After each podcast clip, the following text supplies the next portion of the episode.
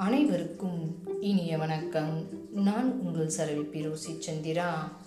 அறியாமை எனும் சொல் நாம் அனைவரும் அறிந்திருக்கிறோம். ஆனால் அதன் விளைவினை நாம் அனைவரும் அறிந்திருக்கிறோமானால் இல்லை எனலாம். ஆம் அறியாமை என்பது வெறும் சொல் அல்ல அது நம் உயிரினை பறிக்கும் உயிர் இதனால்தான் அறியாமையை பற்றி நம் சான்றோர்கள் பல்வேறு விதமான செய்திகளை சொல்லியிருக்கின்றனர் அறிவை பெற்றிருந்தால் அதை உபயோகிக்க வேண்டும். உனது அறியாமையை ஒப்புக்கொள்வது போல அறிவை அடைந்திருந்தால் போதாது என்கிறார் கன்ஃபூஷியஸ் மனிதனுக்கு ஒரே எதிரி அறியாமைதான் என்கிறார் வியாசர். மனதின் இருண்ட நேரம் அறியாமை என்கிறது சீன பழமொழி. கொரோனா கொடிய நோய் அல்ல நம் அறியாமையே கொடிய நோய். வாருங்கள் கவிதைக்குள் செல்வோம்.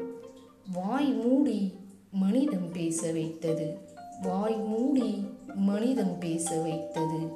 வாரம் ஒரு முறை உறவுகளிடம் நலம் விசாரிக்க வலியுறுத்தியது. வாரம் ஒரு முறை உறவுகளிடம் நலம் விசாரிக்க வலியுறுத்தியது. நிலையாமை எனும் மூல மந்திரத்தை நிரல்பட உரைத்தது. நிலையாமை எனும் மூல மந்திரத்தை நிரல்பட உரைத்தது. நிம்மதியாய் ஓய்வெடுக்க நேரத்தை கொடுத்தது. நிம்மதியாய் ஓய்வெடுக்க நேரத்தை கொடுத்தது. பேராசைகளை ஓரளவு குறைக்க அறிவுறுத்தியது. பேசாமல் மௌனமொழி புரிய வைத்தது. மன்னிப்பெனும் மாபெரும் மனத்தினை தந்தது.